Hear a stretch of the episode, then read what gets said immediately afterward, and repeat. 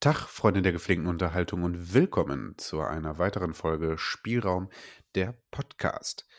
Auch heute wieder mit mir, dem Frankie, aber leider auch heute wieder ohne Tobi. Ähm, ja, wir, ich hatte beim letzten Mal gesagt, wir wollten das eigentlich nicht zum Dauerprojekt machen, dass ich jetzt alleine die Folgen aufnehme. Und ähm, wir beide standen auch kurz davor, zusammen unsere Folge wieder aufzunehmen und wir hätten ein großes Comeback feiern können aber leider sollte es jetzt spontan doch nicht so sein, ähm, weil wir uns jetzt aber so ein bisschen schon darauf vorbereitet hatten, eine neue Folge zu releasen und es auch mal wieder Zeit wurde, will ich dann heute nochmal, ähm, ja, diese Folge alleine aufnehmen. Ähm, und ich hoffe, die letzte Folge kam so bei euch Zuhörern an, dass ihr sagt, gut, da ertragen wir auch noch eine zweite Folge von. Und ähm, ich hoffe, ihr glaubt jetzt, oder ich hoffe, ihr sagt jetzt nicht, nee, also ein zweites Mal nur Frankie. Jetzt müssen wir auf jeden Fall den Podcast hier ähm, deabonnieren oder sowas. Ähm, ja, so soll es leider heute nochmal sein. Ähm, und ich hoffe wirklich, wirklich sehr, dass Tobi bei der nächsten Folge wieder mit dabei ist.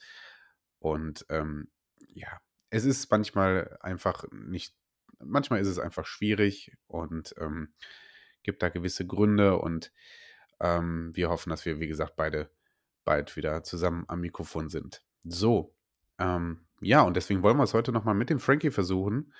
Und ähm, natürlich habe ich mir auch für heute wieder was äh, dazu ausgedacht, denn ähm, es bleibt dabei, ähm, das Thema Spielesammlung und Arten des Sammelns wollen wir auf jeden Fall zu zweit thematisieren. Und deswegen habe ich mir ganz spontan was Schönes anderes für die Folge überlegt. Ähm, mal abgesehen davon, dass ich natürlich wieder etwas gesehen und gezockt habe zuletzt, ja, das ich gleich vorstellen werde, habe ich mir heute gedacht, ähm, ich äh, google mal im Internet so ein bisschen nach und stelle mir die Frage, was sind eigentlich die besten Spiele aller Zeiten? So, und wonach geht es dabei überhaupt? Und äh, da findet man ellenlange Listen und findet man ganz viele Listen und nach verschiedensten Kriterien oder sonstiges. Ähm, Listen, die, die von Journalisten aufgestellt wurden, ja. Ähm, dann habe ich aber auch ganz, eine ganz, ähm, naja, eine Liste der 15 bestbewertesten Games aller Zeiten gefunden. Und diese Liste habe ich mir mal geschnappt, habe schon mal ein bisschen drüber geguckt und ähm, will diese Liste heute einfach mal mit euch durchgehen und einfach mal so ein bisschen drüber quatschen. Was halte ich so von den verschiedenen Platzierungen und ähm, was sind für Games dabei? Vermisse ich da was? Ähm, fand ich eigentlich ganz spannend. Will ich heute mit euch machen. Und ähm, ja, deswegen hoffe ich, dass, äh, ja, das macht, das, ich hoffe, das macht ein bisschen Bock. Ja. Ich habe schon mal über die Liste drüber geguckt. Ähm, es werden jetzt keine, es werden keine überraschenden Spiele dabei sein. Trotzdem das eine oder andere, wo man bestimmt ein bisschen diskutieren kann. Ähm, die Liste ist von äh, giga.de und äh, die Giga.de hat das jetzt, äh, diese, die Giga.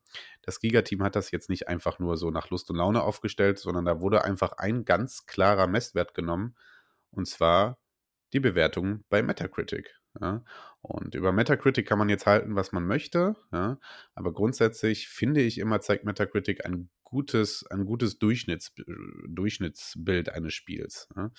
Ähm, und äh, deswegen, da wurde einfach gesagt, wir nehmen die 15 bei Metacritic bestbewertesten Spiele. Und ähm, ja, da wollen wir doch heute mal so ein bisschen durchgucken, was ist dabei. Ne? Ja, und natürlich habe ich am Ende auch wieder eine Retro-Empfehlung. Die Rubrik möchte ich wieder einführen.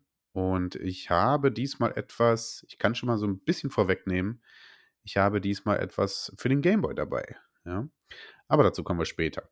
So, gibt es sonst noch was zu erzählen? Ähm, wie immer, vielen Dank an alle neuen Leute, die mit äh, bei den letzten Folgen eingeschaltet haben, die uns bei Insta abonniert haben, die bei Instagram mit uns ein bisschen interagieren, ähm, da unsere Sachen liken und teilen. Und ähm, ich sage es jede Folge, das ist wirklich cool. Da ist eine schöne Community. Das macht Bock. Und ähm, ja, da sind wieder in letzter Zeit ein paar Leute dazugekommen und das freut uns natürlich immer ganz besonders. Nicht? Gut, und da wollen wir nicht lang schnacken. Also eigentlich schnack nur ich. Ähm, und wollen wir doch zu der guten Rubrik kommen, was habe ich zuletzt gesehen und äh, gespielt. Und ähm, fangen wir mit dem Zocken an. Da habe ich ganz aktuell auf der PS5 was gezockt. Ähm, wo ich mir nicht so ganz sicher bin, ob ich das hätte tun sollen oder nicht. Aber es handelt sich um Gear Club Unlimited 2 Ultimate Box. Gear Club 2 ist äh, eigentlich ein Spiel, das, lasst mich nicht lügen, irgendwie 2016 oder 2017 auf der Switch erschienen ist und Ende letzten Jahres jetzt ähm, als Port auf die PlayStation 5 und ich glaube auch auf Xbox kam, bin mir nicht ganz sicher, aber auf jeden Fall auf der PlayStation 5 kam. Und das ist ja schon etwas, was eher seltener vorkommt, ne? ein durchaus älteres Switch-Spiel, das dann nochmal ein Port auf der PS5 erfährt. Und ähm, ja, ist eine klassische Rennsimulation. Und ähm, ja, ich war ehrlich gesagt so ein bisschen gespannt. Ich habe den Preis bei Amazon gesehen, der lag, als ich das gekauft habe, bei ungefähr 30 Euro. Und äh, da dachte ich, okay, ähm, ja, vor gut ein, zwei Monaten Release, 30 Euro, was ist da los? Und musste mich ehrlicherweise so ein bisschen über das Spiel erst informieren, denn ich hatte vorher von Gear Club noch nichts gehört. Ja. Und dachte dann, okay, ich probiere es aus für den Preis. Ja. Ähm, und man muss ja sagen, ja, ein Port von Switch-Spiel auf die PS5, da muss man schon überlegen, was könnte dahinter stecken. Und ich will nicht gut, äh, lang drum herum reden, es ist kein gutes Spiel. Also es ist wirklich einfach kein gutes Spiel, was allerdings nicht heißt, dass ich nicht schon einige Stunden Spaß damit hatte. Ja. Ähm, denn die Frage ist, was man am Ende möchte, wie es, wie es ja meistens so ist. Ne? Aber gehen wir ganz objektiv an der Sache dran. Also, Gear Club 2 ist eine Rennsimulation. Äh, vom Entwicklerstudio habe ich gerade vergessen. Äh, wie bereits erwähnt, ein Switchport. Ähm, und äh, wenn man da direkt auf die Technik geht, muss man sagen, da weiß ich gar nicht genau, wo darin der Port besteht, denn gefühlt ähm, ist das grafisch auf Endzeit PS3-Niveau. Ja. Ähm, das hat 2016 auf der Switch wahrscheinlich funktioniert, aber auch schon da kein umgehauen und wird jetzt natürlich der PS5 absolut nicht gerecht. Ja. Ähm, während das ein oder andere Automodell noch in gewissen Kameraperspektiven glänzen kann, äh, äh, sind die Strecken zum Teil einfach eine Frechheit, weil die so unfassbar undetailliert sind. Ja. Ähm, zudem gibt es gefühlt auch nur drei bis maximal vier verschiedene Streckenarten, ja, ähm, wovon Teile davon sich dann immer wieder wiederholen. Ähm, und ähm, wie gesagt, das ist super undetailliert. Ja. Ähm, dann wurde mit verschiedenen Wetter, mit verschiedenen Wettersituationen gearbeitet, dann ist mal, dann hat es geschneit, ne, und liegt Schnee auf der Straße. Das sieht alles so unfassbar altbacken aus. Das ist schon, ähm, eigentlich ist es traurig, dass man das auf der PS5 spielt. Ja? Ähm, und das Schlimmste, und das ist wirklich schon lachhaft schlimm, ähm, es gibt da einfach, also sie haben es einfach da ein Glitch eingebaut. Nee, ein Glitch ist es nicht. Ich weiß nicht, was denen da passiert ist. Also ist es so, wenn ihr durch einen Tunnel oder nachts fahrt, ja, nehmen wir mal die Situation Tunnel, dann ist einfach der Tunnel hell und das Auto schwarz. Und nachts, bei Nacht, also sie haben Nachtrennen eingebaut, du siehst einfach dein fucking Auto nicht. Ja, es ist so unfassbar dunkel, ja. Äh, das ist wirklich, also das wirkt wirklich wie ein unfassbarer Fehler, den, der, der drin gelassen wurde, damit man drüber lachen kann. Ja. Also rein technisch ist das auf ganz niedrigem Niveau. Wie gesagt, ähm, auf der PS3 2011 hätte ich mir das noch so gefallen lassen.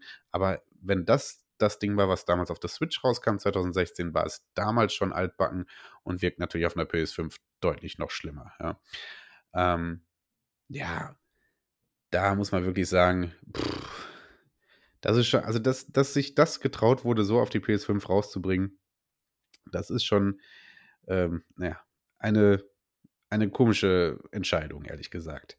Aber ich habe gerade gesagt, ich hatte trotzdem meinen Spaß damit und so ehrlich muss ich auch sein, denn im Kern ist es halt immer noch eine solide Rennsimulation. Ja? Wer, ich wollte mir so ein bisschen die Zeit auf Gran Turismo 7 verkürzen. Ja? Ich hatte wirklich mal wieder Bock auf klassische Rennsimulation. Ähm, und wie gesagt, da kam ich auf dieses Gear Club. Ja? Und wie gesagt, im Kern ist das ist das recht solide, was es da macht. Es hat einen sehr schönen Umfang, einen ganz klassischen, typischen Karrieremodus, was, was Rennsimulationen angeht. Ja. Du fängst in der äh, Kleinstklasse an, musst dich dann von Klasse zu Klasse hochfahren, in denen du Rennen gewinnst. Ja. Es gibt Modis wie Zeitrennen, wie äh, normale Straßenrennen, wie Rallyes und bliblablub. Ja. Ähm, das alles ist auch mit so einer, ja, mit einer, mit einem Versuch einer Story untermalt, ja Das ist etwas, was nicht jede Rennsimulation drin hat, deswegen kann man das hier durchaus erwähnen. Die Story wird durch Texteinblendungen ähm, erzählt. Es gibt Charaktere, die fest etabliert werden. Das ist okay. Nicht mehr und nicht weniger, es ist okay. Ja? Ähm, macht es aber auch nicht schlechter auf jeden Fall. Ähm, ja, und dann, wie gesagt, verläuft die Karriere eigentlich ganz klassisch. Ne? Und dabei hat es einen wirklich guten Umfang äh, und auch recht nette Lizenzen. Ja? Ähm, große Autofirmen sind alle mit dabei. Um die 50 Autos oder sowas sind es. Ähm, wie gesagt, da sind die Modelle auch zum Teil sogar noch recht schick geraten. Ähm, das passt schon alles. Ne? Ähm, und man muss wirklich sagen, das Spiel ist einsteigerfreundlich gewesen. Ja? Man kam wirklich locker und easy rein ähm, und kann sich dann, dann von den verschiedensten Klassen aus ähm, immer weiter von ranfahren und ja, seine Fahrerskills dabei so ein bisschen trainieren. Das funktioniert, wie gesagt, alles solide und das ist wirklich nicht das Problem und das macht soweit macht es zum Teil Spaß. Ja? Aber der Spaß wird halt stetig genommen, wenn man dann halt drumherum guckt und sieht, wie unfassbar schlecht diese Technik einfach drumherum ist. Ja? Ähm, auch Musik. Ähm, der Sound, die Musikstücke, die drin sind, gerade bei den Rennen, sind eigentlich sehr passend, zum Teil äh, wirklich auch dem Tempo recht angepasst, ne? Und so ein bisschen treibende Musik. Aber leider gibt es gefühlt vier oder fünf Musikstücke und dann ist auch schon wieder Ende. Also alles ist irgendwie so ein bisschen halbherzig gemacht worden. Und deswegen, wenn man ganz objektiv ist, ist das Spiel Gear Club 2 Unlimited für die PS5 beziehungsweise für die Next-Gen-Konsolen keine Empfehlung wert. Wer aber sagt, ach komm, ich habe einfach Bock auf eine recht einsteigerfreundliche Rennsimulation, der kann für den Preis von 30 bis 40 Euro oder was, ja, kann dann zuschlagen. Äh, man muss einfach drüber hinwegsehen, dass das Technik, äh, von der Technik her alles ganz alte Kost ist. Ja, so viel zu Gear Club 2. Das habe ich zuletzt gespielt. Und jetzt warte ich ganz sehnsüchtig ähm, auf, jetzt wo ich das abnehme, auf äh, aufnehme auf morgen. Da ist äh, Freitag. Und ähm, da habe ich mir die ähm, Uncharted, ähm, die neue Uncharted Box bestellt mit Uncharted 4 und äh, äh, wie, heißt, wie heißt der Teil? Ähm, Legend Legacy. Ja, das ist der Spin-off-Teil, ne? Ähm, habe ich mir bestellt. Ähm, neu Release auf der PS5. Natürlich rein zufällig ähm, passend ähm, zu, ja, zu dem Film, der Mitte nächsten Monats, glaube ich, rauskommt. Äh, The Lost Legacy. So, ich muss nochmal kurz googeln. Genau, Uncharted The Lost Legacy. Ähm, wegen diesem Spin-off habe ich mir die Box nämlich eigentlich bestellt. Ähm, das Spin-off habe ich auf der PS4 ähm, vor ein paar Jahren verpasst zu zocken und dachte, das ist doch nochmal eine gute Gelegenheit, das nachzuholen. Schön äh, hochskaliert auf der PS5. Ähm, wird bestimmt Bock machen. Ich bin nämlich äh, durchaus äh, ein großer Uncharted-Fan. Ja, da bin ich sehr gespannt drauf. Das wird morgen kommen. Gut, ähm, was habe ich noch gesehen? Ähm, eine kleine Serienempfehlung habe ich, äh, die Discounter, zu sehen auf Amazon äh, Prime. Ähm, hat der ein oder andere bestimmt jetzt schon von äh, gehört. Die Discounter ähm, ist eine deutsche ähm, Mockumentary, äh, Mockumentary-Komödie ähm, und ja, handelt um einen kleinen ähm, Supermarkt namens Feinkost Kulinski mitten in Hamburg-Altona. Ähm, ja, und über so die Alltagsprobleme, die die Mitarbeiter in so einem Supermarkt haben können. Ihr müsst euch das ungefähr so vorstellen: ähm, mischt Superstore mit äh, dem Humor von Jerks ja, und so ein bisschen die Atmosphäre und äh, das Tempo von äh, Stromberg. Ja, mixt diese drei Serien mal zusammen und dann kommen die Discounter raus. Ist wirklich schnell und einfach zu gucken, aber macht Spaß, macht Bock. Ähm, hat einen sehr strangen, aber harten Humor, ähm, der mir aber sehr gut gefallen hat.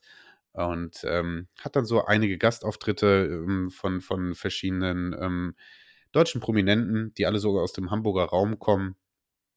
Ähm, da will ich nicht viel spoilern, aber da sind gute Momente mit dabei, gerade in der ersten Folge.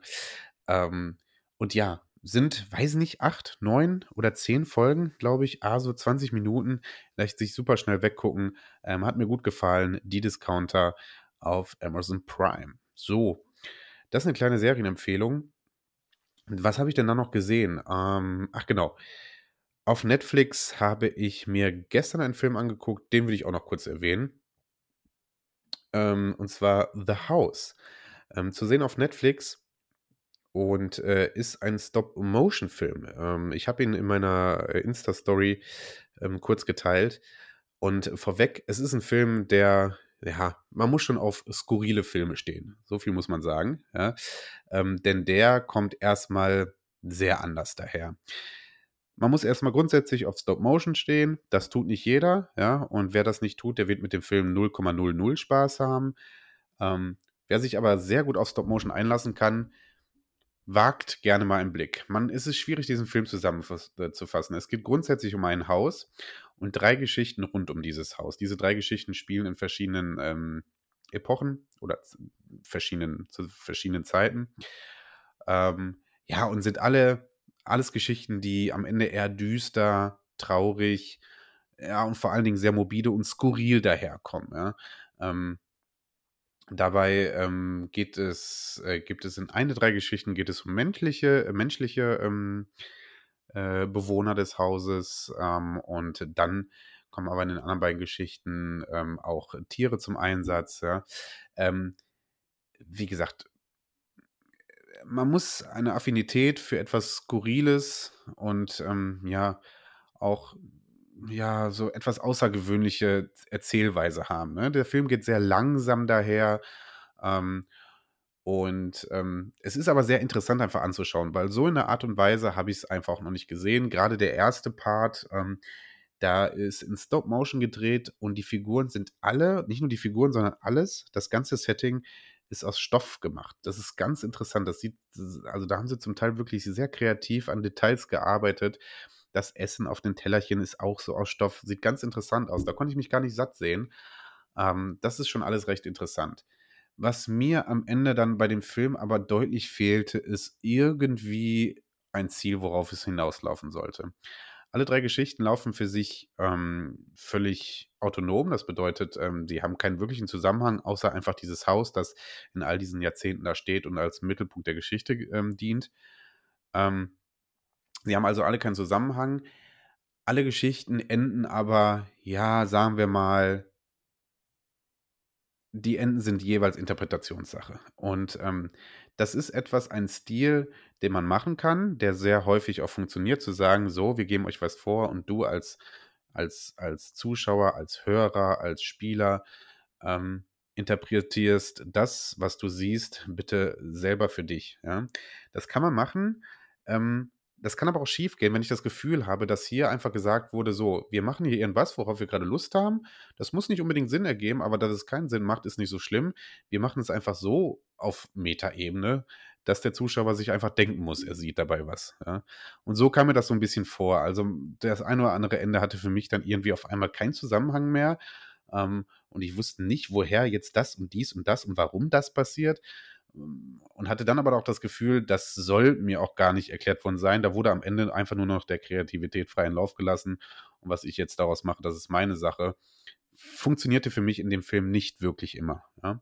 Aber wie gesagt, trotzdem äh, einfach mal eine Empfehlung, weil das wirklich mal ein Film der anderen Art und Weise ist und ähm, ich nicht viel von dem Film mitbekommen habe. Ich habe ihn äh, bei einem Kritiker auf YouTube gesehen, und sonst vorher noch gar nichts davon gehört. Ist seit Mitte Januar zu sehen auf Netflix The House, ein Stop-Motion-Film. Ähm, guckt gerne mal rein und schaut, ob das was für euch ist oder nicht. Ähm, ja, so, das waren so die aktuellsten Sachen, die ich gesehen und gezockt habe. Ähm, ich hatte noch auf Netflix ähm, Cop Shop gesehen.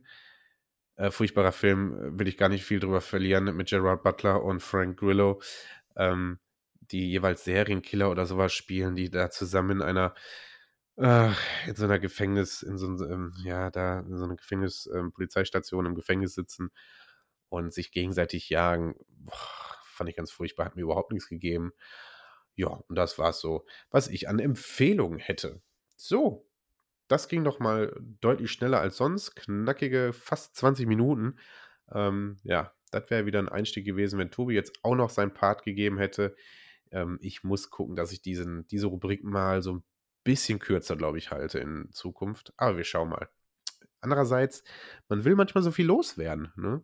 Ähm, lasst mir vielleicht einfach mal liebe Hörer, wenn ihr das hört und uns irgendwie bei Instagram oder sonst eine Möglichkeit habt, uns zu schreiben, lasst mich mal hören, ist diese Rubrik zu Anfang ähm, zuletzt gesehen und zuletzt gespielt, ist die gut?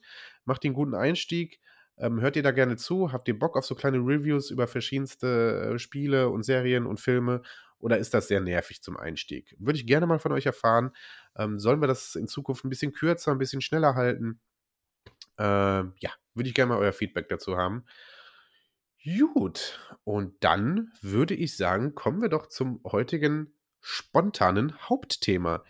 Die 15 besten Games aller Zeiten. Ich habe es gerade schon gesagt, ich habe da ein bisschen nachgegoogelt und ähm, bin da auf eine Liste gestoßen auf giga.de. Ja? Und äh, diese Liste wird betitelt mit, das sind die 15 bestbewertesten Spiele aller Zeiten. So. Und ich habe es gerade erzählt, ähm, als, als Maßstab wurde da die ähm, Metacritic, also der äh, Metascore bei Metacritic äh, herangezogen. Und äh, daraus wurden dann die 15 bestbewertesten Spiele aller Zeiten gekürt. Ja. Und ähm, ich dachte mir, es ist doch eine witzige Idee, die einfach mal mit euch zusammen durchzugehen. Und ich würde da einfach mal über jedes Spiel so, ja, so ein bisschen sagen, was ich darüber denke, ob ich finde, dass diese, ähm, die, äh, diese Bewertung zu Recht ist, äh, ob ich es überhaupt gezockt habe oder sonstiges. Und ähm, ja, bin gespannt, was da so bei rumkommt. Ich habe so mal so die Liste so ein bisschen überflogen. Ähm, und ähm, ja, es kommen ein paar Dinge, die ich, mit denen ich so überhaupt keine Berührung hatte, aber auch vieles, was ich durchaus nachvollziehen kann.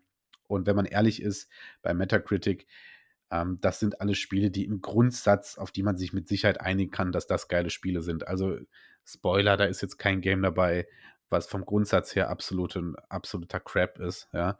Ähm, und ob man dann individuell die Spiele mag oder nicht, das ist ja dann sowieso nochmal Sache von jedem. Und ähm, ja, so, soweit zu der Erklärung. Und dann würde ich einfach mal durchgehen. Ja, ähm, das sind die 15 bestbewertesten Spiele aller Zeiten. Platz 15, Halo, Kampf um die Zukunft. Ähm, das äh, Halo erschien auf der Xbox damals äh, original 2001. Ja, mit einem Metascore von 97. Okay, wir starten also direkt mit einem Score von 97 ein auf Platz 15. Ähm, das ist schon mal eine harte Nummer. Äh, das heißt also, die sind alle unfassbar überdurchschnittlich bewertet und es kommen jetzt einfach nur noch Knaller wahrscheinlich, zumindest vom Metascore her. Platz 15 Halo, ja, geht ja schon gut los. Äh, kann ich ja wirklich gar nichts zu sagen. Also, er ist gar nichts. Ich habe Halo ähm, wirklich nur bei, mal bei einem Kumpel damals gespielt, ähm, der die Xbox damals besaß. Ich selber habe ja bis heute nie eine Xbox, Xbox 360, One oder sonstiges besessen. Äh, war auch nie großer PC-Zocker und somit habe ich selber nie Halo gezockt. Ja. Aber natürlich weiß ich um den, ja, um den äh, popkulturelle Wichtigkeit von Halo. Und ich weiß natürlich auch, dass Halo eins der wichtigsten und wenn nicht sogar die wichtigste Serie für Xbox damals war und auch heute bestimmt noch ist. Ähm, vor allem halt aufgrund dessen, dass sie exklusiv für Xbox war. Ne? Das, das war absolut das Xbox-Franchise überhaupt und ähm, wahrscheinlich auch mit das erfolgreichste, gehe ich jetzt einfach mal von aus. Und ähm, ja, Halo von 2001 mit Metascore von 97 auf Platz 15 ähm, kann man auf, alleine wahrscheinlich aufgrund der Wichtigkeit dieser Spielereihe mit Sicherheit vertreten. Ja. Platz 14, da kommen wir schon zu einem Spiel, das etwas, ja, durchaus zu den neueren Spielen äh, man zählen kann. Super Mario Odyssey von 2017 erschienen, damals auf der Switch. Ja, habe ich gespielt, habe ich nachgeholt ein paar Jahre später auf der Switch und ähm, ja, gefiel mir gut. Ähm, gefiel mir gut und ähm, auch, ich fand, Odyssey hat nochmal gezeigt, was nochmal für Sprünge in den Super Mario 3D-Spielen ähm, möglich war. Denn ähm, Spoiler, es wird nicht der letzte Super Mario-Teil sein, der hier vorkommt. Ähm, damit meine ich äh, vor allem die Super Mario 3D-Spiele. Ähm, äh, die, ja, die ja zu jeder Nintendo-Plattform quasi zu Release oder spätestens ein Jahr danach dazugehörten. Ja? Da haben wir die Galaxy-Reihe, da haben wir Sunshine, da haben wir natürlich ähm, Super Mario 64, damals auf dem N64. Ja, und Odyssey war einfach in allen Bereichen eine logische Weiterentwicklung und äh, zu, zu Galaxy 2 ähm, die logische Weiterentwicklung und ähm, ja, ist, also ich könnte, ich habe keine Kritikpunkte groß an Odyssey, ja. Ähm, wie für jedes Spiel gilt, natürlich musst du Fan der, der, der, der Super Mario-Reihe sein, ähm, aber es gibt nichts, wo ich jetzt sagen würde, dieser Teil macht irgendwas schlechter als ein Teil zuvor. Im Gegenteil, wie gesagt, an allen Schrauben wurde so gedreht, dass es was Neues macht, ja, und ähm, deswegen, ja, hat, das Rad für Super Mario-Verhältnisse halt nochmal neu gedreht und war in Ordnung, ja. Auf Platz 14, ja, der besten Spieler aller Zeiten ist, wie gesagt, es geht ja hier um die bestbewertesten Spiele. Ja, hat übrigens einen Metascore auch von 97. Ähm, ich weiß jetzt nicht, bei den ganzen 97er Wertungen oder wenn wir gleich wahrscheinlich auch nochmal zu doppelt gleichen Bewertungen kommen, ähm, weiß ich jetzt nicht, wie sie es dann gehandhabt haben mit der, mit der Reihenfolge, wer dann auf Platz so und so ist. Ähm, aber auch äh, mit Metascore von 97 Super Mario Odyssey auf Platz 14. Platz Nummer 13, okay, okay, okay. Platz Nummer 13, Grand Theft Auto 3, also GTA 3, ähm, von 2001, erschien auf der PlayStation 2, auf der Xbox ähm, und mit einem Metascore von 97 auf Platz 13. Ja, GTA 3 war der Sprung für die GTA-Reihe in die 3D-Welt und war damals mit seiner Welt und mit seiner Freiheit ja schon fast revolutionär. Ne? Das hatte man, ähm, das hatte man so in, ja, in diesem Ausmaße einfach damals noch nicht gesehen. Und ähm, ja, ja, ist wahrscheinlich hier zu Recht vertreten. Ähm, ich, war, ich meine mich zu erinnern, als ich durchgescrollt habe, auch das wird nicht der letzte GTA-Teil sein. Wenn das nämlich gewesen wäre, hätte ich gesagt, nee, falsche Entscheidung, weil äh, im Großen und Ganzen ist es nicht das beste GTA. Ja? Ähm, aber, wie gesagt, hat damals den Sprung für GTA in die 3D-Welt gewidmet und das wirklich zu damaligen Verhältnissen ähm, außerordentlich gut gemacht. Und ja, wurde dann äh, offensichtlich bei Metacritic mit einem Metascore von 97 versehen. Das ist schon ordentlich, ja. Ähm, ja, kann ich so unterschreiben. Ist nicht der GTA-Teil, den ich am meisten gezockt habe. Ganz im Gegenteil, ähm, wahrscheinlich sogar der, den ich am, wo ich am wenigsten Zeit rein, äh, reingebuttert habe. Ähm, aber ja, okay. Platz 13, GTA 3, können wir erstmal so stehen lassen. Platz 12. Ah ja, der nächste mm, Nintendo, das nächste Nintendo-Franchise. Platz 12, Metroid Prime von 2002 auf dem GameCube erschienen mit einem Metascore von 97. Ähm, ja, hier steht es so schön, gilt heute noch als das beste Spiel für den GameCube. Äh, der GameCube an sich ja eine völlig unterschätzte Konsole, ähm, wo man heutzutage ja sagen muss, ähm, schade, dass es die nicht noch ein paar Jahre länger mit einem äh, größeren Spielline-Up gegeben hat.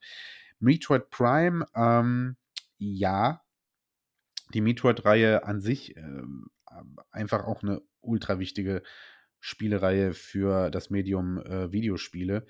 Ähm, und Metroid Prime war schon, hat schon echt Bock gemacht. Ich habe es selber auch nicht besessen. Ich habe das allerdings mal bei einem Kollegen äh, gezockt ähm, und das auch mehrmals und öfters und viele Stunden.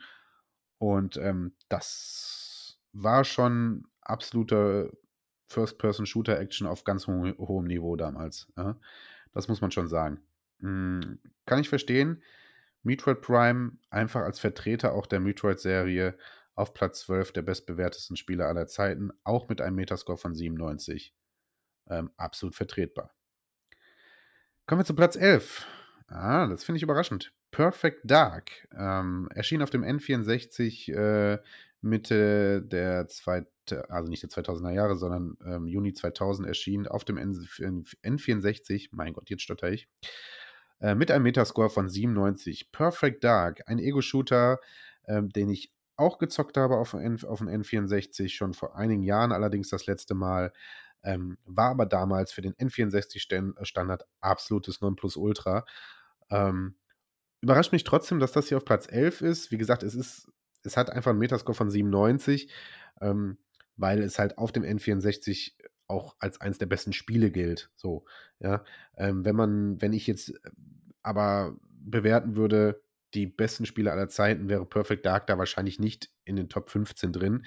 Ähm, der Metascore gibt es aber her. Und ähm, gut, am Ende kann man es mit Sicherheit argument verargumentieren, denn wie gesagt, Ähm, das hat damals schon auf dem N64 äh, pf, ja, ordentlich gezeigt, was damals möglich war. Ja. Ähm, eine wirklich krass gute Single-Kampagne damals gewesen. Ja. Ähm, äh, ich glaube, es waren tatsächlich auch durch hier, äh, hier zufallsgenerierte Gegner damals. Ja. Das waren alles so kleine technische Feinheiten, die, die man sonst vorher noch nicht so wirklich kannte. Ähm, Perfect Dark hat das knallhart auf der N64 durchgezogen, mit einer für damaligen Standard absolut krassen Grafik. Ähm, deswegen Perfect Dark mit einem Metascore von 97 auf Platz 11. Okay, okay, verstehe. Kann man machen. Platz Nummer 10. Okay. Tony Hawk's Pro Skater 3 erschienen 2001 auf der PlayStation 1, PlayStation 2, Xbox N64, GameCube, Game Boy Color ähm, und sonst allen Konsolen und Handhelden, die damals auf dem Markt waren. Ebenfalls mit einem Metascore von 97. Das heißt, von Platz 15 bis Platz 10 haben alle jetzt denselben Metascore. Tony Hawk Pro Skater 3 habe ich, äh, wie die meisten Tony Hawk-Teile, ähm, Stunden über Stunden über Stunden gezockt und ist ein überdurchschnittlich gutes ähm, Skatespiel, ein überdurchschnittlich gutes Tony Hawk-Spiel, ähm, aber für mich persönlich bei Weitem nicht das beste und wichtigste Tony Hawk. Ähm, würde noch nicht mal zu meinen drei wichtigsten und besten Tony Hawks zählen, ehrlich gesagt. Ähm, ich lese mir gerade so ein bisschen los, äh, durch, was sie dazu schreiben, konnte Stärken seiner Vorgänger konsequent ausbauen. Die Level waren größer, die Aufgaben vielfältiger, der Soundtrack begeisterte erneut und endlich waren auch komplexere Kombo möglich. Da es ähm, Reworld und, ähm, achso, genau, es gab Reworld und auch Rails kombiniert. Ja, ähm, ja, stimmt. Das stimmt. Es wurde tatsächlich konsequent äh, an, ähm, es wurde an, konsequent an Sachen äh, gearbeitet und verbessert. Und natürlich gab die Technik an der PlayStation 2 einfach noch mehr her. Die Level konnten größer sein. Das stimmt alles soweit. Ähm, und lässt sich eigentlich nichts gegen sagen. Für mich hat es aber nicht diesen, diesen Impact gehabt, den andere Tony Hawk-Teile für mich hatten. Ja? Aber der Metascore von 97 zeigt an, dass es äh, auf der ganzen Welt mehr als nur gut ankam. Und am Ende auch völlig zu Recht. Nochmal, es ist überdurchschnittlich gut, äh, gutes ähm, Skatespiel. Und deswegen Tony Hawk's Pro Skater 3 auf Platz 10 der bestbewertesten Spiele aller Zeiten. Hätte ich da jetzt nicht getippt, hätte ich kein Geld drauf gesetzt, sage ich ganz ehrlich. Platz Nummer 9. Da haben wir den nächsten GTA-Teil und zwar handelt es sich um GTA 5. Erschienen das erste Mal 2013 auf der PS3. Ähm, ja, und wurde dann gefühlt jedes Jahr auf jeder Next-Gen-Konsole noch einmal released. Das Thema hatten wir vor einigen Folgen ja. Ähm, ja, kann man drüber streiten, ob das so richtig ist. Aber wir wollen einfach nur über das Spiel GTA 5 reden. Hat ein Metascore von ebenfalls 97. Wow. Ähm, die Metascores sind sehr kreativ hier. Ähm, also ich frage mich gerade tatsächlich, wie haben sie das genau gemacht? Gab es wirklich kein einziges Spiel mehr, was 97 hatte? Ja, oder haben, gab es einfach noch Spiele und sie haben gesagt, okay, wir brauchen irgendeine Zahl, wir nehmen jetzt 15 und äh, quetschen da jetzt einfach die ersten rein, die wir da finden. Ähm, würde mich jetzt wirklich mal interessieren, wie sind, wie sind sie da genau vorangegangen? Weil jetzt haben wir schon von Platz 15 zu Platz 9 äh, Metascore von 97. Ähm, wir wissen, da kann nicht mehr viel folgen, außer 98 und 99. Ja? Ähm, und deswegen, naja, gut. Äh, Gut, zurück zu GTA 5. Ähm, am Ende absolut verdiente Platzierung, muss man ehrlicherweise so sagen. GTA 5 ist einfach das beste Open-World-Spiel, was je irgendwo erschienen ist. Hat die GTA-Reihe nochmal auf eine andere Stufe gestellt. Ähm, diese Idee mit drei spielbaren Charakteren, die man zu jedem Zeitpunkt und jederzeit switchen kann, ist so unfassbar gut gelungen. Ähm, und hat jetzt über Jahre hinweg einfach so eine unfassbare Fanbase und auch der Online-Modus ja, der wirklich immer und immer wieder weiter und weiter ähm, verbessert und mit neuen Content gefüllt wird, ähm, hat dieses Franchise einfach nochmal auf eine ganz neue Stufe gestellt und es gibt so gut wie keinen Kritikpunkt an GTA 5, außer man mag die GTA-Reihe einfach nicht, ja. Ähm, aber das ist auch die Charakterbildung, ne? diese drei völlig unterschiedlichen Charaktere, dessen Wege sich da immer kreuzen. Ah, Ah, da gibt es wirklich wenig, was man, was man dagegen sagen könnte. Und vielleicht hätte GTA 5 auch noch ein, mm, ein, zwei Plätzchen nach oben gekonnt. So ist es Platz 9 aufgrund des Metascores von 97. Ähm, ja, und ist hier in dieser Liste absolut zurecht zu finden. Platz Nummer 8. Und äh, ja, aus diesem Franchise habe ich doch so langsam auch den ersten äh, Titel erwartet. Wir sind bei The Legend of Zelda Breath of the Wild, erschienen 2017 auf der Switch. So, ähm, Switch hier schon ganz gut vertreten, gerade mit Odyssey und jetzt mit äh, Breath of the Wild. Ähm, ja, ich habe das Spiel nicht gespielt. Ähm, ich bin eh nicht der größte Zocker der Zelda-Reihe, sagen wir es mal so. Ich wollte gerade Fan sagen, mit Fan sein hat das nichts zu tun. Die Zelda-Teile, die ich gespielt habe, gefielen mir eigentlich immer, aber dieses Franchise hat mich nie so voll und ganz in seinen Bann gepackt. Breath of the Wild habe ich tatsächlich nicht gespielt, weil ich die Switch erst so ein bisschen später hatte und da andere Sachen dann erstmal nachgeholt habe. Ich weiß aber von allem, was ich gesehen und gehört und getan habe, ähm, dass dieses Spiel einfach zu den Besten gehört, was man auf der Switch spielen kann und auch zu den Besten gehört, was äh, die Zelda-Reihe bisher aufs Parkett gezaubert hat. Ähm, hat auch einen Metascore von 97. Wow. Ähm, und ja, ist wahrscheinlich zu Recht hier. Ich weiß jetzt gerade nicht mehr auswendig, ob es das einzige Zelda jetzt hier in der Liste war. Wobei ich ja vermute, ich, ich vermute ja noch einen Teil, der es äh, wahrscheinlich hier auch reingeschafft hat. Wollen wir gleich mal schauen. Ähm, ja, ich möchte nicht viel drüber sagen. Wahrscheinlich völlig zu Recht, zu Recht hier äh, in der Reihe auf Platz 8. Ähm, Breath of the Wild. Platz Nummer 7. Auch relativ neues Spiel. Red Dead Redemption 2 erschienen 2018. Ähm, ebenfalls mit einem Metascore von 97. Wow! Ähm, ich merke schon, sie haben sich viel Mühe mit der Liste gegeben. Ja? Einfach 15, 15 Spiele rausgesucht, die einen Metascore von 97 haben und dann in irgendeiner Reihenfolge hier hingequatscht. Okay. Red Dead Redemption 2 habe ich ähm, nicht sehr ausführlich, aber ein bisschen gezockt. Ich habe auch Teil 1 gespielt und ja, ich verstehe schon, warum dieses Spiel so einen unfassbaren Hype hat und ich verstehe schon, was Kritiker und Fans an diesem Spiel so lieben. Ähm, mir persönlich, ich bin kein großer Fan des Settings. Ja? Ich bin kein großer Wild West-Fan und ähm, ja, Cowboys und Pipapo war noch nie so die Welt, die mich so unfassbar gereizt hat. Ähm, trotz dessen ganz objektiv gesehen ist das Spiel natürlich grandios. Sowohl Teil 1 als Teil 2. Ähm, neben GTA wahrscheinlich das beste Open-World-Szenario ähm, und ähm, die beste Open-World-Experience, die man sich so holen kann. Ne? Ähm, da weiß offensichtlich ein Entwicklerstudio, namentlich Rockstar Games, äh, wie man es macht. Ja? Ähm, und äh, deswegen, okay, ob Platz, äh, ob Teil 1 oder 2, hätte ich jetzt gar nicht entscheiden können, ehrlich gesagt. Ja? Ähm, ja, Teil 2 hat schon noch an Schrauben gedreht und muss man fairerweise sagen, wenn man es ganz objektiv sind, wahrscheinlich ähm, dann in allen Gesichtspunkten der bessere Teil. Ähm, deswegen, okay, Platz 7, Red Dead Redemption 2 mit äh, Metascore von 97. So, Platz Nummer 6, und da sind wir wieder bei Nintendo und einer Nintendo-exklusiven Reihe. Ähm, wir sind nämlich wieder bei Super Mario. Super Mario Galaxy 2 erschien 2010 ich dachte übrigens, das wäre schon älter. Ähm, auf der Wii und auch nochmal auf der Wii U, genau. Ähm, Metascore von 97. Also so langsam glaube ich, ich hätte mir eine andere Liste rausnehmen können. Naja, gut. Super Mario Galaxy 2, ähm, ein wirklich unfassbar gutes Jump-and-Run-Spiel. Ähm, ich habe gerade schon viel über die ähm, Super Mario Spiele gesagt. Galaxy 2 ähm, überrascht mich jetzt nur, dass das gewählt wurde noch auf Platz 6. Ja? Ähm, ich hätte wahrscheinlich Teil 1 vorgezogen, muss ich ganz ehrlich sagen. Ähm, wobei, gut, Galaxy 2, es war, es war wie der erste Teil, grandios, ohne viel Kritikpunkte.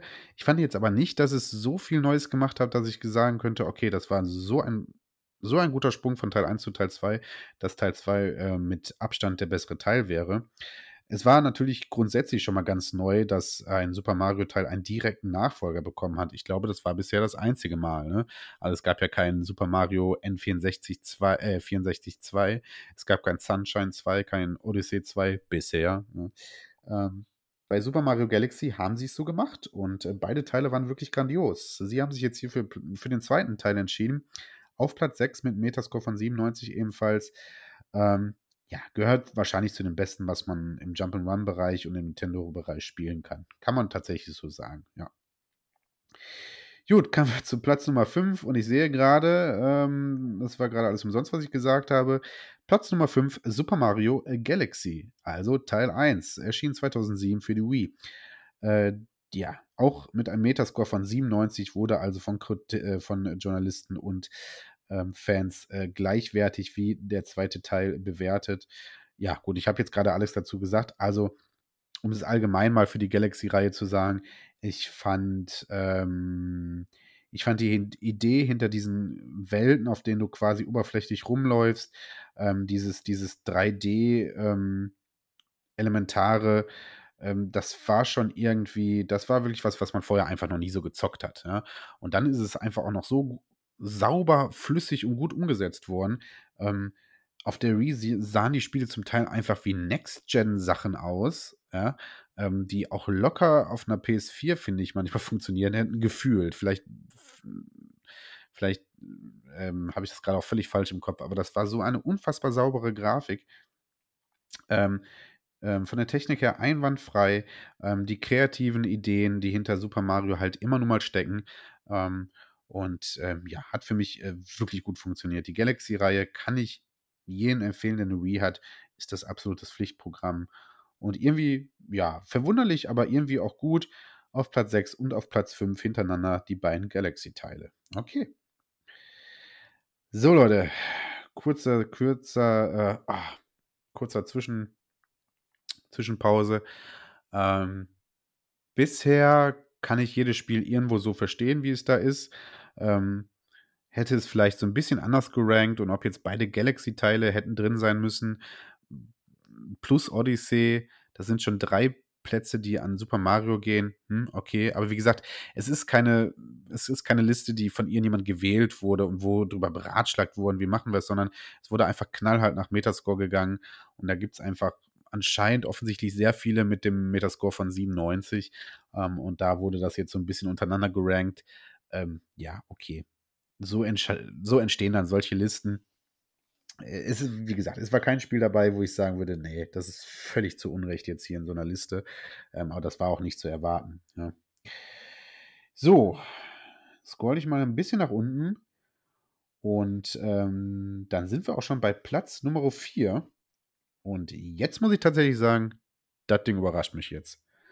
Auf Platz 4 ist und ich betone jetzt schon mal, es ist das erste Spiel mit dem Metascore 98. Ja, also es ist, es ist fast einfach perfekt. Ja, was anderes sagt Metascore von 98 ja eigentlich gar nicht aus. Ja. Auf Platz Nummer 4 ist Soul Calibur, erschien 99 für die Dreamcast. Äh, hier steht im ersten Satz, der erste Teil der Beat'em-up-Reihe von Bandai Namco gilt als eines der besten Spiele für den Dreamcast von Sega ich muss jetzt einmal kurz fragen, der erste Teil der Beat'em-up-Reihe, was genau ist jetzt mit, äh, wie hieß es, Soul Edge? Hieß es Soul Edge? Ja, ne? Ähm, was genau ist, ne, Soulblade. So, Soulblade? ah, der Teil auf der PS1 auf jeden Fall, ähm, Soulblade, Soulblade, ne? Nicht Soul Edge. Mhm. Ein, ein, jetzt weiß ich, ich, ich, muss, ich muss nur, warte, Leute, ich muss jetzt mal kurz nachgucken. Ah, Leute, ihr wisst, worauf ich hinaus will. Äh, das gilt doch eigentlich als erster Teil der Serie. So, Soulblade ist der Name. Äh, Soul Edge, Soulblade in Europa und den Vereinigten Staaten von Amerika. Okay, also beide Titel hätten funktioniert. Ähm, markiert den Beginn der Soul-Serie von Kampfspielen Namco. Das Spiel wurde 95 in Form. Okay, ist 95 erschienen und gehört doch zur Soul Calibur-Reihe. Ich dachte, das wäre einfach immer offiziell der erste Teil. Verstehe. Ähm, gut. Hier wird jetzt Soul Calibur, ähm, der Dreamcast-exklusive Titel genannt, der 99 erschienen ist. Ähm, ich kann tatsächlich gerade gar nicht so richtig dazu sagen, ist das quasi ein Port von äh, Soulblade oder ich kenne tatsächlich, glaube ich, das Spiel so Also zumindest diese Dreamcast-Variante einfach nicht. Vielleicht ist da draußen jemand schlauer von euch, der gerade zuhört. Aber an der Stelle muss ich mich bei Platz 4 einfach mal ein bisschen blamieren und sagen, so ganz genau weiß ich gerade nicht, das richtig einzuordnen. Okay, ähm, dass Soul Calibur eine überdurchschnittlich gute Beat'em-up-Reihe ist, ähm, da brauchen wir uns wahrscheinlich nicht drüber zu streiten ähm, dass die Dreamcast äh, zu ihrer Zeit damals, gerade was Technik angeht, eh immer das Nonplusultra eigentlich war. Brauchen wir uns auch nicht drüber zu streiten. Trotzdem bin ich mit Platz 4 und Soul Calibur jetzt so ein bisschen überfordert. Ja? Also, A, hätte ich, egal ob ich jetzt wüsste, was genau für ein Teil das ist oder nicht, ähm, die Soul Calibur-Reihe hier bestimmt nicht in dieser Liste erwartet und schon gar nicht auf Platz 4. Ja? Ähm, und dann halt auch noch mit einem Metascore von 98. Das Spiel muss ja damals alles weggebankt haben. Ja? Ähm, kam mir nicht wirklich unter. Ich war aber auch kein Dreamcast-Besitzer damals. Ja. Äh, Tobi könnte jetzt wahrscheinlich mehr dazu sagen. An dieser Stelle fehlt er natürlich äh, wieder mal maßlos. Ja. Ähm, er könnte mehr dazu sagen. Er hat eine Dreamcast, er hat sich mit dieser Konsole deutlich mehr beschäftigt als ich. Ähm, wie gesagt, für mich war immer Soul Blade eigentlich Teil 1 dieser Soul Calibur-Reihe. Ich wusste, dass es auch Soul Calibur auf der äh, Dreamcast gab, dachte aber immer, das wäre quasi ein Portspiel.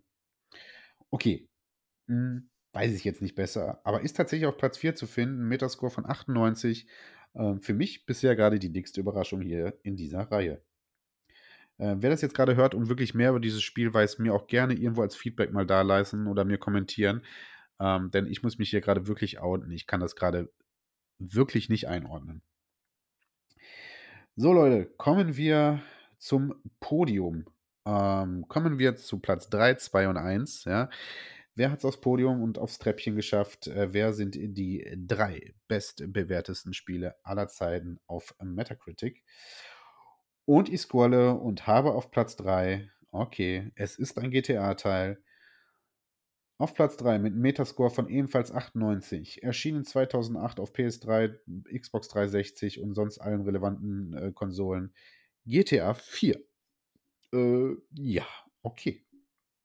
GTA 4 an der Stelle sage ich, es ist für mich nicht das beste GTA. Ja? Und ich habe jetzt gerade so weit gescrollt, dass ich gesehen habe, was noch auf Platz 2 und 1 folgt. Es folgt kein GTA-Teil mehr. Ähm, und das GTA 4 hier vor GTA 5 sitzt, äh, steht auf dieser Liste. Ähm, da gehe ich nicht mit d'accord. Ja? Es geht hier, wie gesagt, um Metascores und es hat tatsächlich einen Punkt mehr im Metascore ja, äh, mit 98 und somit ist es auf dieser Liste halt vor GTA 5 aber ich weiß nicht, Leute, können wir uns da nicht alle drauf einigen, dass GTA 4 ein echt cooles Spiel ist, keine Frage. Ja. Ähm, auf der PlayStation 3 damals, äh, als GTA auch wirklich wieder alles weggebankt hat. Aber am Ende des Tages ist es doch nicht das beste GTA, oder? Also ich würde GTA 5 davor stellen und ich persönlich allerdings würde auch San Andreas davor stellen. Ja, das finde ich ist aber eine persönliche Meinung. Aber ich glaube, ganz objektiv kann man hier GTA 5 vor GTA 4 sitzen. Ja, GTA 4 war irgendwo schon ikonisch, keine Frage. Ja. Ja, Nico Bellic ähm, ist durchaus eine ikonische Figur. Ikonischer als so manch, an, äh, man, manch anderer ähm, GTA-Hauptcharakter, ja. Ähm, und dieses Meme einfach des ständig anrufenden äh, äh, äh ach, wie heißt er gerade da, sein Vetter, den er immer anruft und zum Bowling mitbringen will, äh, mitnehmen will, ne? Das ist natürlich ein Internet-Meme par excellence geworden. Aber ja. Gut. Hier steht so dick als Überschrift, jede Dekade und jede Spiele, Spielegeneration bekommt ihr Spiel. Ein Ausnahmetitel, wie es ihn nur einmal gibt. Ein Game, von dem man auch in folgenden Generationen noch schwärmen wird. Ihm solches ist GTA 4. Ja, das ist nicht Unrecht, was da steht. Ja, ich habe jetzt gerade zitiert. Das ist wirklich nicht Unrecht. Aber ich, ich sehe Teil 4 nicht vor Teil 5. Hm? Okay, ist aber auf Platz 3, einfach vom Metascore her mit einem Metascore von 98. GTA 4. Platz Nummer 2, und da habe ich ein bisschen Spaß in der Backen. Ja, da habe ich wirklich ein bisschen Spaß in der Backen. Mit einem Metascore von 98 erschienen September 2000 auf der PlayStation, Xbox, Dreamcast, N64, Game Boy Color, Game Boy Advance und auf dem PC. Es ist eine Sportsimulation. Es ist Tony Hawk's Pro Skater 2. Und Leute, das Ding kann genau da bleiben. Ja. Das ist zwar eine ganz persönliche Meinung von mir, aber wie ihr seht, auch eine ganz persönliche Meinung der ganzen Welt, denn der fucking Metascore sagt an, dass Tony Hawk's Pro Skater 2 einfach einer der besten Spiele aller Zeiten ist. Ja. Und das unterschreibe ich und setze mein komplettes Hab und Gut darauf. Ja. Ähm, ich bin ein bisschen erleichtert, dass ähm, Teil 2 dann hier noch vorkommt, denn wenn Teil 3 das, der einzige Tony Hawk-Teil in der Liste gewesen wäre, wäre ich darüber ein bisschen irritiert gewesen, ehrlich gesagt. Tobi und ich werden über Tony Hawks, über die ganze Tony Hawk-Reihe, aber besonders über den zweiten Teil tatsächlich nochmal eine Sonderfolge machen. Das ist fest eingeplant, ähm, weil für mich mit diesem Spiel einfach noch mehr einhergeht als nur, das ist das beste Skaterspiel aller Zeiten. Für mich geht da popkulturell so viel mit her. Für mich geht da ganz persönlich ähm, so viel Jugenderinnerungen ähm, einher. Ja. Tobi, Tobi, und ich verbinden mit diesem Spiel einfach ja, so eine, eine der wichtigsten Zeiten der Entwicklung eines Jugendlichen. So, ja. Ähm, das hat für uns damals dieses Baggy Swag, Skaten, Hip-Hop, Crossover, mm, Metal Mucke hören, so dieses, dieses American Life Feeling, ähm, das hat das, das hat das damals so alles mit sich gebracht und so in Schwung gebracht, dieser Teil. Ähm, wie gesagt, ich könnte darüber sehr, sehr lange philosophieren und das würde hier auch jeglichen Rahmen springen und deswegen haben Tobi und ich auch wirklich geplant, darüber mal eine Sonderfolge zu machen. Die wird auch definitiv noch kommen. Tony Hawk's Pro Skater 2 ist das beste Skaterspiel aller Zeiten und völlig zu Recht. Auf Platz Nummer 2 der bestbewertesten Spiele aller Zeiten. So, Leute, und bevor wir zu Platz 1 kommen, ähm, verrate ich schon mal was. Platz 1, ähm, also ich verrate schon mal ein paar Spiele, die es offensichtlich nicht geworden sind und die offensichtlich es auch nicht in dieser Reihe geschafft haben. Ähm, und ganz vorneweg muss ich natürlich, und ihr wisst es, hier Metal Gear erwähnen. Metal Gear Solid ist mit keinem Teil ähm, hier vertreten. Bedeutet also, dass der Metascore maximal 97, wenn nicht sogar drunter, also wahrscheinlich dann auch drunter gelegen haben muss. Ich hoffe nicht allzu sehr. Ich hoffe, dass es in der Top 20 vertreten worden sein, denn ähm, ihr wisst es alle, Metal Gear 1 ist für mich das wichtigste Videospiel aller Zeiten. Ja? Ähm, das kann man subjektiv so sehen, man kann objektiv aber auch wirklich zugeben, dass es eines der wichtigsten Spiele aller Zeiten ist. Ähm, und ich kenne kaum jemanden, der das Spiel gezockt hat und gesagt hat, what a crap. Ja? Ähm, Deswegen, das, also irgendein Vertreter der Metal Gear-Reihe fehlt mir hier sowieso. Und für mich wäre es Teil 1 gewesen. Man kann sicherlich auch über Teil 3 oder äh, Teil 2 nachdenken. Ja, ähm, ja, aber leider fehlt die Metal Gear-Reihe hier völlig. Und Solid Snake ist hier leider unterbewertet. Und dafür dann aber beide Galaxy-Teile drin. Hätte man jetzt in so einer wie gesagt, in seiner, in so einer Liste, die, die mehrere Experten und so zusammengestellt hätte, hätte man es so es jetzt nicht gemacht. Hier geht man nun mal nach Metascore und da muss ich akzeptieren, dass der offensichtlich bei 97 oder drunter liegt bei Metal Gear. Gut, kann man machen. Ähm, ansonsten auch Half-Life hat es hier nicht reingeschafft. Auch so viel kann ich sagen. Platz 1 ist nicht Half-Life. Auch das ist etwas, was man ja durchaus als A für die Videospielgeschichte ungemein wichtiges Spiel. Ähm, als einen absoluten Fanliebling, ja, wo man ja wirklich meinen müsste, Half-Life, Platz äh, Teil 1 oder Teil 2, völlig wurscht jetzt mal, ist, ist ja so abgefeiert, ja, und es gibt auch da ja keinen, der sagt, ist das ein Crap. Ähm, also da hätte ich wirklich gedacht, dass der Metascore so hoch ist, dass, es, dass sich das hier wiederfindet. Ja. Also auch Half-Life hier nicht vertreten ähm, und Metal Gear, das sind so zwei Enttäuschungen, die mir jetzt so so im ersten Sinne jetzt so rein, äh, so im, äh, im ersten Moment in Sinne kamen, die hier nicht vertreten sind. Ja. Ähm, okay. Ja. Platz Nummer 1 hat einen Metascore von 99, also so ziemlich das Beste, was man erreichen könnte. Theoretisch könnte man noch 100 erreichen, aber dann müsste niemand auf der Welt weniger als 100 gegeben haben. Das ist ja schon recht unwahrscheinlich. Eigentlich sind die 99 schon fast unwahrscheinlich. Äh, mit einem Metascore von 99. Erschienen im Jahre 98 auf dem N64. Und der eine oder andere wird es jetzt erahnen. The Legend of Zelda Ocarina of Time. Ja, Ocarina of Time gilt ja schon seit, weiß ich nicht wie lange, seit es mich gibt, gefühlt. Naja, so lange logischerweise noch nicht, weil da noch nicht das Spiel erschienen ist. Noch lange nicht. Ähm, aber gilt ja irgendwie einfach schon immer als eines der besten Spiele aller Zeiten. Ne? So, so, wenn man das so floskelartig dahin redet, eins der besten Spiele aller Zeiten, ja, Zelda Ocarina of Time. Ne? Ähm, und ja, somit ist es wahrscheinlich hier zu Recht vertreten auf der, auf der Liste. Es hat es also sogar auf Platz 1 geschafft, äh, mit einem, wie gesagt, eigentlich unfassbaren Metascore von 99. Es ist ein absoluter Fanliebling. Ähm, ich habe Ocarina of Time auf dem N64 gespielt und ähm, aber nachgeholt. Ich habe es nicht damals gespielt. Damals war für mich PlayStation einfach Nonplusultra und Ocarina of Time ist mir da irgendwie nicht in die Hände gekommen. Einige Jahre später aber dann mal das erste Mal nachgeholt, auch einmal ganz durchgespielt. Und ja, es ist ein grandioses, es ist wirklich ein grandioses Adventure. Ähm, dass ich zum Glück gespielt habe und auch nicht mehr missen will, das gespielt zu haben. Es hat viele schöne Momente, hat eine ganz ein, ähm, ganz ähm, einzigartige Atmosphäre und ähm, ja, hat, ähm, wie gesagt, damals auf dem N64 im Jahre 98 3D-Adventure ganz neu definiert irgendwie. Ne? Also das hatte man vorher einfach so auch noch nicht gesehen. Die Zelda-Reihe war damals schon recht etabliert mit den ganzen ähm, äh, Super Nintendo und Nintendo-Ablegern. Ähm, äh, und dann kam Ocarina of Time und hat da wirklich nochmal eine Bombe reingehauen. Äh, es gibt auch hier kaum Kritikpunkte, die man anwenden kann. Ne? Ähm, Link ist einfach ein Hauptcharakter, mit der auch, ja, der so einer ans Herz wächst, ja. Die Geschichte von Ocarina of Time funktioniert wirklich sehr gut. Und ähm, ja, wie gesagt, da hat man sich damals selbst übertroffen. Ähm, und wenn man mich fragen würde, wie gesagt, ich habe es gerade schon gesagt, ich bin jetzt nicht der größte Zelda-Fanboy, aber wenn man mich fragen würde, von den Spielen, die ich gespielt habe, ist es definitiv der, definitiv der beste Teil. Und von den Spielen, die ich zumindest kenne, von denen ich weiß und die man hört, ist es der beste Zelda-Teil, den es so gibt. Ja.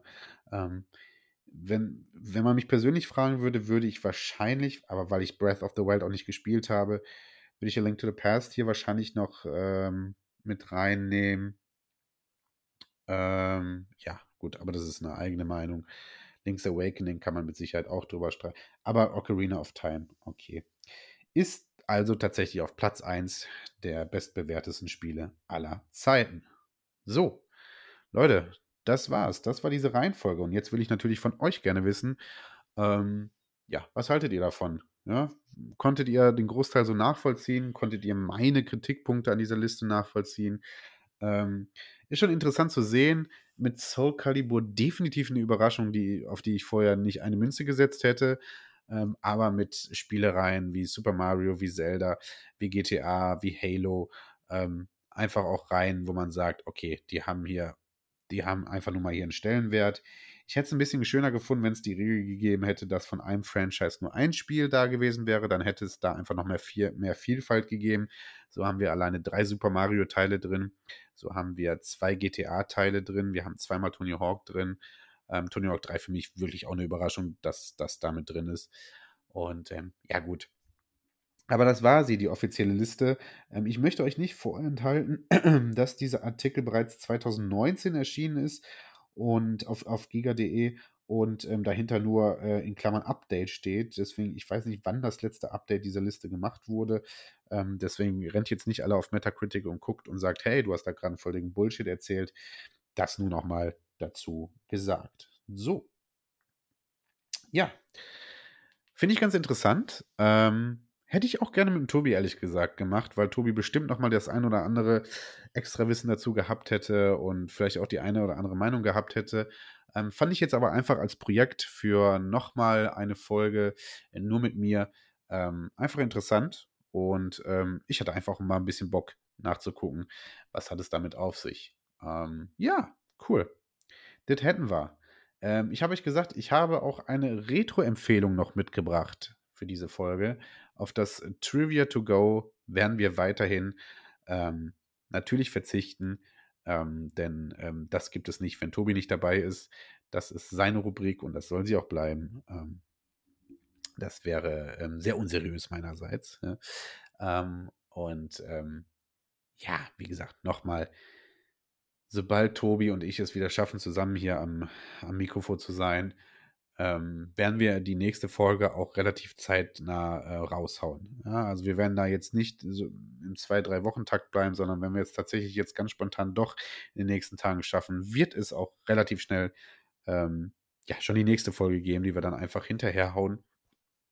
Weil wir eigentlich wirklich Bock haben, wieder zu zweit hier zu sitzen. Es aber, wie gesagt, ähm, zurzeit nicht so ganz einfach unmöglich ist. So. Meine Retro-Empfehlung für heute, genau, da habe ich was mitgebracht für euch und zwar diesmal ähm, für unterwegs, für den guten alten Handheld und zwar den Handhelden der Handhelden überhaupt, für den guten alten Gameboy habe ich euch das schöne Spiel äh, Tracks mitgebracht. Ähm, Tracks ist 91 für den Gameboy erschienen, ist von den Kirby-Machern und ist, ja, ist im Grunde ein Panzershooter. Das beschreibt so ziemlich alles an dem Spiel. Es gibt einen Panzer und du schießt mit diesem Panzer. Ähm, das ist das komplette Gameplay. Ähm, ist ähm, aber von mir ein wirklicher Geheimtipp, denn ähm, es spielt sich ziemlich easy, ist sehr einsteigerfreundlich. Ja, man wird da sehr gut in den ersten ein, zwei Minuten eingeführt in die Steuerung. Man sieht seinen Panzer quasi immer aus der Vogelperspektive, kann ähm, sich aber um, ähm, also sowohl den Panzer als auch ähm, das Geschoss kann man jeweils so um 360 Grad drehen, hat somit so über die Level verteilt völlige ähm, Freiheit, was Bewegung angeht, ja, und schießt so quasi nach links, rechts, geradeaus, mittel überall hin. Und das muss man auch, denn man wuselt sich quasi über Straßen, Feld und Land und ähm, ja, wird von allen Seiten irgendwann von, mit Gegnern bebombt. Das ist also ein ganz klassischer Shooter. Ja, das Gameplay ist relativ simpel und man hat schnell erkannt, worum es geht. Ja. Man kann dabei Pop-ups einsammeln, ja, die ähm, die Schussvarianten ändern oder die einfach einen heilen. Ne? Und ähm, ja, Somit schießt man sich also durch die verschiedenen Level. Ähm, wie gesagt, aber von der Steuerung her sehr elegant gelöst, geht sehr gut und sehr einfach vom Finger. Ähm, und deswegen ist Tracks für mich absolut eine Empfehlung für das schnelle, für so einen schnellen, guten Shooter zwischendurch. Ja. Ähm, man könnte auch Shoot'em Up quasi sagen, ja. Ähm, so ein bisschen Genre-Mix. Das Einzige, was man sagen muss, das Spiel ist relativ kurz. Ja. Ähm,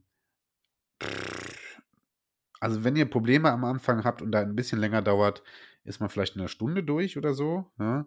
Vielleicht aber auch deutlich weniger. Ähm, ich hatte mir jetzt im Folge noch mal noch mal 'n Video über Tracks angeguckt. Ähm, da sprach sogar jemand von 'ner halben Stunde. Ja, okay. Ja, kann man gucken. Also, es ist sehr kurzatmig. Es ist wirklich was für eine kurze Autofahrt, ja. Ähm, also, nicht, wenn ihr am Steuer sitzt, ne? Safety first, meine Freunde. Ähm, aber auf jeden Fall eine Empfehlung für mich. Tracks ähm, ist hier in den Gefilden nicht ganz so bekannt, ähm, aber wie gesagt, für den Gameboy, für einen guten Shooter zwischendurch auf jeden Fall zu empfehlen. Gibt es als loses Modul so um die 10, 15 Euro? Äh, zumindest als ich mir damals das Spiel besorgt habe, war es äh, verhältnismäßig für ein loses Modul schon teuer. Im OVP wieder unbezahlbar. Da werden wir wieder Preise von 150 Euro oder sowas angehen. Ne? So, also wer OVP-Sammler äh, ist, ist bei Tracks eher bei den teuren Titeln mit dabei, als loses Modul zwischen, wenn man Glück hat, irgendwas zwischen 5 und 8, in der Regel zwischen 10 und 15 Euro zu finden. Ungefähr. Ungefähr. Ja. Ja, das war meine Empfehlung, meine Retro-Empfehlung äh, für diese Folge. Und ähm, ja, da haben wir doch auch wieder eine Stunde voll. Mein Gott, ähm, ich habe wieder viel gequatscht. Ich hoffe, man konnte mir gut zuhören. Ich hoffe, ihr seid alle dran geblieben. Ich hoffe, mein schönes Thema der bestbewertesten Spiele aller Zeiten ähm, hat Bock gemacht. Und ähm, ja, an der Stelle bedanke ich mich dann auch schon wieder. Ähm, und ähm, ja, wünsche euch allen einen, einen, einen schönen Tag, einen schönen Abend, eine schöne Nacht, einen schönen Morgen, wann immer ihr das auch hört. Ähm, schöne Grüße auch von Tobi. Ähm, bestellt ich euch allen natürlich auch. Ähm, und wie gesagt, wir hoffen wirklich, dass wir bei der nächsten Folge wieder zu zweit hier am Mikrofon sitzen. Und bis dahin, ähm, habt alle eine gute Zeit. Wir hören uns. Äh, ciao und bye bye. Dir hat dieser Podcast gefallen? Dann klicke jetzt auf Abonnieren und empfehle ihn weiter. Bleib immer auf dem Laufenden und folge uns bei Twitter, Instagram und Facebook. Mehr Podcasts findest du auf meinpodcast.de.